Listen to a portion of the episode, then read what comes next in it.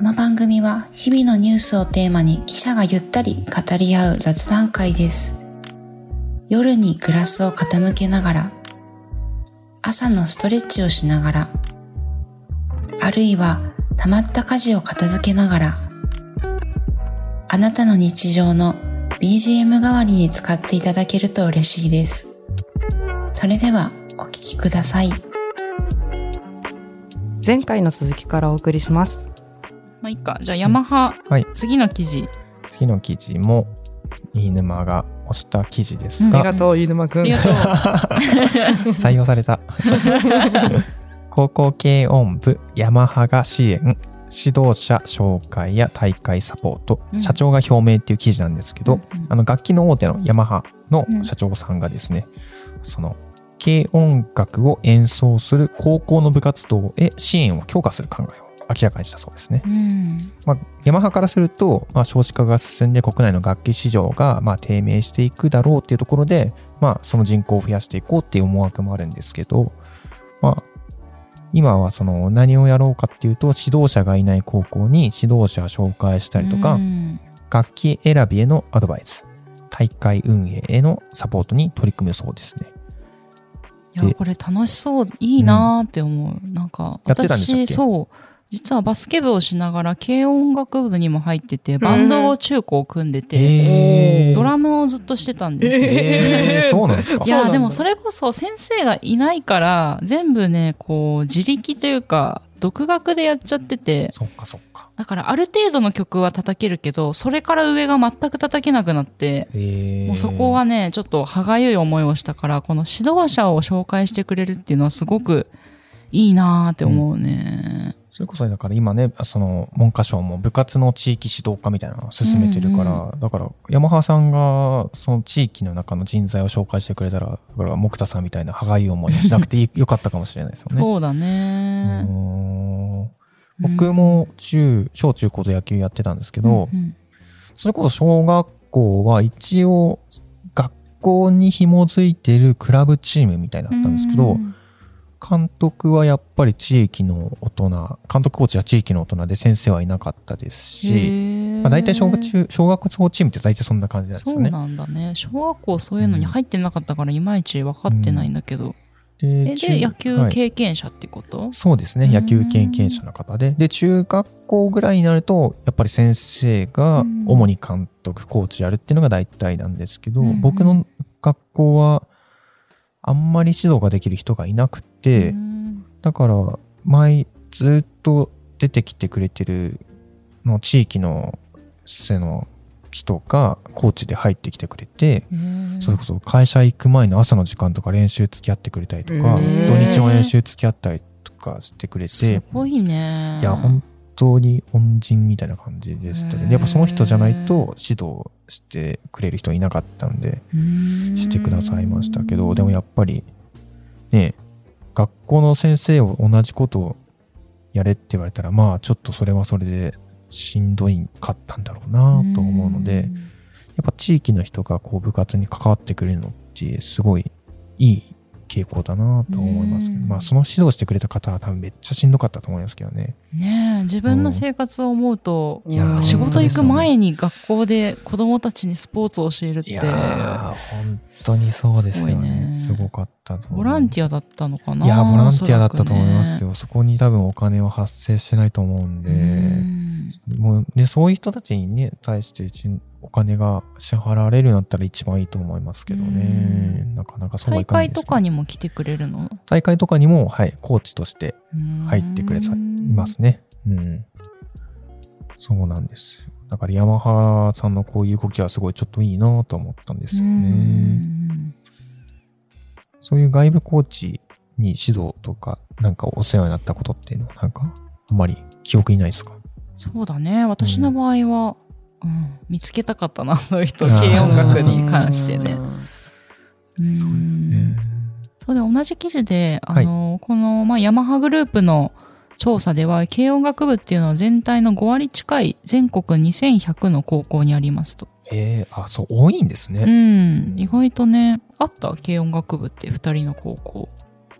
ありましたよ、ありました。バンドやってる。る人たち。バンドやってましたね。ううん。あ私あったかな覚えてないな。覚えてないな。あったかな。なんかありますじゃちょっと掘ったて小屋みたいな、そのバンドの、立て小屋。まあ物質というかまあ練習すうんうるん。のが、校舎とはまた別に立ててられてて、そこで楽器、書き鳴らしてました。そうで、部員は9万2千人ほどと推定されてて、はあ。で文化部の中ではかなりの人数なんだけど、なかなか今は、こう優勝したら全国集会で喝采を受けるという、まあそういう大会がないですねと社長が、このヤマハの社長が指摘すしてますと。あ、ないんですね。何も出場するような大会ないんでいや、す多分、バンドコンテストみたいなのはあるんだろうけど、はいまあ、吹奏楽のようにこう体系的に学校がこう集まってっていうものはないっていうことなんじゃないかな。一般のバンドうんのね、コンテストとかはあるだろうけど。うんけ高校とかの軽音楽部っていうのはやっぱりコピーが多いですか？自作もするんですか？そうだね。どっちもだと思うけどね。うんまあ、私とかは椎名林檎さん、東京事変のコピーを完全にうんやってましたね。ハマってたなガールズバンドですか？ガールズバンドだったボーかなカルも女の人ですか？そうだったね。えー、そうだね。あ確かにそういえば言われてみたらそうかもしれない。えー、かっこいい。ねでも、うん、でもやっぱね、はいそこそこのとこだったんだよね。私のドラムが誰も教えてもらえないからね。ドラム始めたのはもう高校、あ、中学から？中高かなえー、うん、本当見よう見まねで、はいはいはい。ね動画見て学んでるから、うんその畑俊樹さんっていう東京事変の人が叩くのを見て、はい。あ、こんな風に叩くんだっていうぐらいの。で、お布団の上で練習して。ほこりを巻き散らし誇りを散らて。して、スティックだけ持ち帰って。そうそうそう。やってたなうーん。またでもこういうね、なんか、吹奏楽とか野球とかって日の目を浴びることは多いんだと思うんだけど、その他の部活もなんか、注目されていくといいなって思いましたね。ーそうですね。うん朝日新聞ポッドキャスト忙しい時でも大事なニュースはチェックしたい。それなら朝日新聞デジタルの紙面ビューアーとポッドキャストはどう？紙面なら見出しの大きさで大事なニュースが一目でわかるしポッドキャストは通勤中でもながら聞きできるよいつでも、どこでも、朝日新聞じゃあ、あと、パンダ。なんだ。パンダを、皆さん和歌山にいる、いっぱいいるって知ってますか？知ってるよ上野だけじゃないいんですよ、パンダは。っていうのを和歌山総局に行った時に知ったんだけど、私も。あのー、2カ所目のところが和歌山で3年間すあの過ごしてたので、パンダが本当に十何頭いて、えー、しかもね、混まない。困らない。何よりもいい人が少ないの。人がね、多くないから、うんほんと見放題なんだよね、パンダ。あ、そうなんだ。そう。なんか上野のパンダとかはめちゃくちゃ行列したり、ね、中には抽選したりっていう噂を聞くけれど、アドベンチャーワールドは本当に見放題で、はい。ね、モッチーと遊びに行ったよね。あ行ったこともあるね。行った行ったパンダ見に行こうぜ。っつってそうだね。うん。パンダ、好きなんですか？そうね、和歌山に行って好きになったかな。それまではね、眠っている姿とかしかあんまりこうんうんううん見れなかったから、はい。うん。生き生きしてるし、和歌山の。ちゃんと起きてて、はい。あの、可愛い動きが見れる。笹食べたり、竹か、竹食べたりしてるとこ見れるから、はい。うん。えそう。あんま興味ないー、いや感じ。いやいや、パンダ、パンダそうですよね。パンダあんまり可愛いと思わない？おーえーあんまパンダファンを敵に回している。そうなんですよね。あんまりパンダに心惹かれないんですよね。動物は別に好き嫌いとかではないのかな、動物は好きですよ。けど別にパンダが可愛いって感じにはならないくて、うん上野動物園とかもあんまり並んで入る気にはならないかそっかっ。ていう。うん。まあ私もそんなもんだったけど、和歌山に行く前はね。うん。で、あの、和歌山に、はいえーエイメイっていうオスのパンダ、えー9月に30歳になった、えー去年の9月ですね、今収録日時点で。30歳のオスのエイメイ。人間にすると何歳なんですかねあそう、その表現面白いよね、あの記事でいつも。なんか、いや、それもちょっといつか調べたいなと思いながらだった。なんか、うんこの人間で言うと何歳ってどういう計算でやってるんだろうね。だ平均寿命とかあれかな。ああ、そうかもしれないですね。うん、うんわかんないけど、はいまあ、このエイメイは人間で言うと90歳。ええあ、もうおじいちゃんだ。おじいちゃんですが、これまで16頭いや、すごいね。子供を産んでいるビッグダディと。ビッグダディ。白浜のビッグダディっていう見出しが記事についてますよ。そう。あーで、アドベンチャーワールドによると、飼育されているオスの中で世界で2番目の高齢だって。へえあ、そうなんだ。そう。っていうこの貴重なね、エイメイうん。とか、あと他、王品、桃品っていう8歳の双子とか、はい。この3頭が、えー中国についに帰りますと。うん。うん。いう、えー2月頃に帰る予定で、まあ、詳しくは、またこれから発表ということらしいんですけど。いやー、和歌山のね、記事を、ニュースをすごい賑わしてくれてた、あのパンダがいなくなるんだと思って、結構このニュース見たときは寂しい気持ちになりましたね。そうなんですか。和歌山とかにいると、やっぱり、その、地域の夕方ニュースとかでは、パンダがよく出てくるんですけど、ね地域版とかでも。そうだね。うん人よりパンダ、動物の方がで、なんか、出てる日もあります。あの、紙面のサイズ的にね。ああ、そうなんですか。そう、クジラの量とかもあるから、クジラのニュースも結構和歌山時々出るし、パンダも出るし、動物が賑わしてるんですね。そう、動物が結構力を持ってるんあれ、ですよ。イルカ漁とかあります？イルカ漁も和歌山。あれも和歌山か。イルカ漁。あれ違うク。ジラ、クジラはあるけど、イそうだね。ルカは違う土地か。じゃあおーえー、パンダか。うんで。も、朝日新聞だとやっぱ、あイルカ、イルカ漁業だね。ごめんなさい。あイルカ漁業が和歌山でやってると。あうんそうそうそうそう。朝日新聞だとやっぱどうしても上野動物園とかのパンダの方が大きく取り扱われがちじゃないですか。うーん、そうね。でも私、それこそ4年間大阪本社ではい。指名編集してて、うんうん。い多分ね、もうアドベンチャーワールドのパンダ何回組んだかわかんない。そうなんだまあ赤ちゃん生まれたらもうそれそれ。で半年、うん、うんそう。そう、半年祝いだの、1ヶ月になっただの、1 年経ったねとかとか、みたいな。結構節目節目で、あ、可愛いなって癒されながら紙面組んでたけどね。えー。それこそシャンシャンより絶対こっちの方が多かったあ、な。大阪本社はね。大阪はね。うん。うん。地域だかもしれないね。そっかそっか。そうだね。うん。東の上野公園、そうだね。西のうんうん。アドベンチャーワールドみたいな。アドベンチャーワールドそうだね。うんあそうなんだ。アドベね。パンダでもそう考えたら俺一回も見たことないかもしれないですね。おー、生で。うん生で見たことないかもしれない。今上野の方面に近いのに。うんうん。やっぱね、赤ちゃんは可愛いよ、言っても。ああ、そうですか。あ、そうそう、生まれたての時すごい可愛い。生まれたてのコロコロしてるの確かにん。。あれはね、もう声が出ちゃうね。声が出ちゃう。見てるだけ どういうって声いう、コロコロしてるからね。大人は私もそんなに興味ないけど、そうなんです子パンダはやっぱ可愛いね、あれは。うん。可愛いよ。ほんと、ぬいぐるみみたいだもんね。そうそうそうでんぐり返りしたりとそうかでんぐり返しか。確かに大人はちょっとね、はい人間みたいに見える時あるんだよね。なんかこう、お割とふんぞり返って、なんかスパスパ竹を食うみたいな。ま そう。あそれはそれで可愛いんだけどね。そうそうそうなんかいいな人みたいだなって思いながら。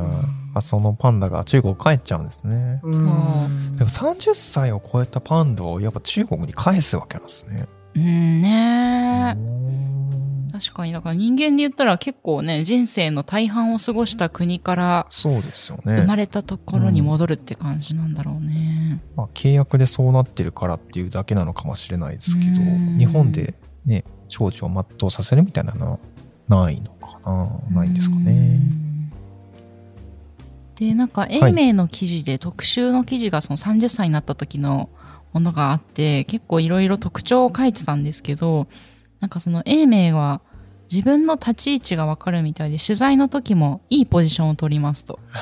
人間が入っているのではとみんなに言われていますって飼育員さんのコメントが出てたりとか。あと、グルメなんだって、なんか。うんで、竹をより好みして気に入らない竹には手もつけないと。飼育員泣かせじゃないですか。そう。で、あと、注目してほしいのが、餌を食べる時の仕草。で、なんか、この竹を美味しいと思っている時は、右足を膝当てのようにして、右肘を置いてゆったり食べる。なんかね、そういういろいろ本当面白い、へーっていう、この、英明の特徴が記事になっていて、に、これ面白かったです。記事の名前は、人間なら90歳、コパンダ16頭、白浜のビッグダディっていう。でも16頭産んだってすごいですね。そうだね。本当に健康で健。康で、そんな個性もあって。うーん。いやーでもこれからはもう混んじゃうかな。やっぱこういうさよならうーんね、あの、ね宝塚の退団公演とかもそうだしさ、アイドルの解散コンサートとかもそうだけど、最後が一番こう、人気で見れないじゃんね。まあまあそうねもう混んじゃうのかな、アドベンチャーワールド。同じ話なんですか？そうね。まあ最後はみんな寂しがりますよね。そうだよね。んまあでもお別れの時は東京本社にも乗るかな、社会面とか。どうだろうね、中国に帰りますっていう。ちょっとそこも注目ですね。パンダ外交みたいな話ですか？乗るとしたら。まあそうかもね。はうん。なぜパンダは日本にいるのっていう、外、なんか、パンダと日中半世紀っていう口論がありましたね。うん、なんか私もそれ読んだうな。ん。なぜパンダは日本にいるの可愛さの陰にある思惑とうん命がけの歴史。うん。すごい。来たのが半世紀前なんだよね。ああ、日中国交正常化の友好の証。うんそしてパンダは日本にやってきた。そうそうそう。えー、そっか。なんか記事の中で中国では別にそんなに人気なかったけど、うんアメリカで人気に火ついて、あ、これも外交に使えるってなって 中国がこう、パンダ外交を始めたみたいな感じのことうん書かれてましたね。すごいいい感じのまとめ方だね。なるほど。なるほどってうんうなんって、うんでも日本人パンダ大好きですよね。そうね。うん好きな人は本当好きだよね。まあ私も可愛いなと思うけど、うんねえ、ハマってる人はグッズすごい持ってたりとか、たまにテレビとかでね、毎日見に来て写真撮ってますっていう方いらっしゃいますよね。まあでもパンダもこれ推しの一つなんだろうね。うんああ、でもそうかもしれないですね会いに行けるアイドルだよ確かにそうかも確かにそうですね。うん。裏切らないし。確かにね。裏切られたことがあるのかな？確か不にそうかも。祥事とかもないじゃない。不。祥事もない。うん。解散もないですし。ね。そう。確かに。不祥事ね。動物推しで行くのがいいかな、来年は。確かに。2023年は。あれ何年？でしたっけうさぎかなうさぎ年？か。確かうさぎだった気がする。うさぎも可愛いですよねうん。うさぎ散歩してる人、この間どっかで見たな。マジか。散歩、はい。はい。散歩させてます、リードつけて？リードつけて。ええうん。へーうさぎね。うさぎ年か。そうね。まあまあ、パンダは、まあまあ2月に帰っちゃうので、はいうん機会があればって感じですかうんね。ね多分ね、この配信は2月ぐらいにかかっちゃうのかな ?2 月最初とかにね。た一番最後。はい。うん。どうやって確か締めよう？に。そしたら別に新年の抱負とかは別にいいか。うん、確かにそうだね。ぬるっとあるか。ぬるっと。か今年推していきたいもの。ああ、推し活。2023年の推し活。へえ。うーん、なんだろこの間、あのー新年のメディアトークの方の大放談で、うんなんか懐かしの音楽みたいな話をした時に、う。うやっうん。ぱ中高の時に聴いてた曲を思い出して、やっぱミスターチルドレンたくさん聴いてたなって思い出したんですけど、うんそれがミスチルが2022年が活動30周年で。ライブとかやってたんですけど、まあそれには気づかずに 通り過ぎてしまったわけなんですけど、でも改めて曲聴くとやっぱいいなって思ったので、うん2023年はちょっとミスチルをよりたくさん聴いていこうとうん最近思い直したところです。うん。私は実は30周年2回ライブ行ってます。うわー、いた。そうなんですか。いいなぁ。私も普通にめっちゃ好きで、はいそう、2回行なんってます。かめっちゃ良かったみたいですね。よかったなんか、往年の名曲がもうこれでもかってぐらい入ってたらしいですね。うんそう、ドームとはい。日産スタジアム行きました。いい実なぁ。ごめんね。でもあれだよ、映像化するよ。そうですよね。うんうんなんか、年末に映画もやるんですようん、ね。やるやる。ちょっとそれは見に行こうかと思ってるんで。いいな。じゃあ僕はそれを推し活をちょっと、いいですね。始めようと思いますいいですね。はい。解散しないように祈ってます。そうね。はい。まあ私は King & Prince をうん。ね、はい。あの、最後まで見届けようと。最後じゃないけど、そうだあの、5人でのはい。ラストまで。ラスト何、いつなんでしたっけ？えー、いつだ？5人ははい。5月23が最後かな。うん、うん、う。うんん。その後もまあグループは続くんだけど、そうだね。5人で一緒にいる姿を目に焼き付けたいなと。うんうん焼き付ける機会があるはいいんだけどね。うんわかんないんだけど。ど。ライブとか見に来たらいいですよねね。えでもそれこそ最後だからさ、パンダと一緒で、やっぱりこう人気がさ、急上昇して、うんなかなかチケットが取れないんだろうけどな。取れないでしょうね。う。うんん。かなまあ私ももちろん同じだね。う。うんん。5月23まで精一杯押すって感じだな。ちょっとその後のことはまだ考えられない。どうするんですか二人活動になった時の二人は押すんですか？押すさ、そりゃ。そりゃ押すそりゃ押すそりゃ押すそりゃか。そりゃ押すそりゃさ。押すんです。押すけども、押すけどもうん、対処した三人も押すさ。押す。うん何をしようがやっぱり応援してい押く。そうさ。覚悟はもう決まったんですね。そうさ。いろんなことがあってそう思うようになったさ。そうですね。うんうん。またね、事務所の圧力とかなきゃいいんですけどね。ほんとね。うん。そうね。あとは、推しをね、この2022年、BTS とかそういう話をすると、何かグループに起こってしまうので、うん。ジンクスじゃないですけど、はいあんまり次もし何か私新しくハマったものがあったら、そんなにこう発表しないでおこうかなと。いやいやいや、つまんないじゃないですか。まあね、まらあね、うん、そうね。ちょっと小出しぐらいに小出しぐらい。しようかなと思いながら多分どうせポロッと言ってるんだろうけどね。まあけどまたいろんなコンサートとか舞台とか見に行けたらいいなそうですね。だんだんコロナがね、落ち着いてきたのかなというか、付き合い方が分かってきたから、そうだねうんそういうところに足を運ぶ機会もだんだん増えてくるかな。ねえ、はいうんいや、明るい年にしたいですね。本当ですよ。だって、ね。2022年の一文字、ううんん。戦でしょ？あれ？戦だったよね。そうそうそう。うん戦なんて年はもう。いやーもう、こりごりですよね。本当だうよ。ん来年は明るい年になるといいね。来年っていうかもう来年じゃないのか、これ。ごめん、閉めて閉めて。今年今年間違えた、間違えた。今年ね。うん。うん。多分2月だから WBC が直前ですよ。WBC 押すな押すね。すごい楽しみにわかる、言ってるね、ずっと。それもそうですけど、2023年の出来事で思い浮かべるのはそれぐらいしかない。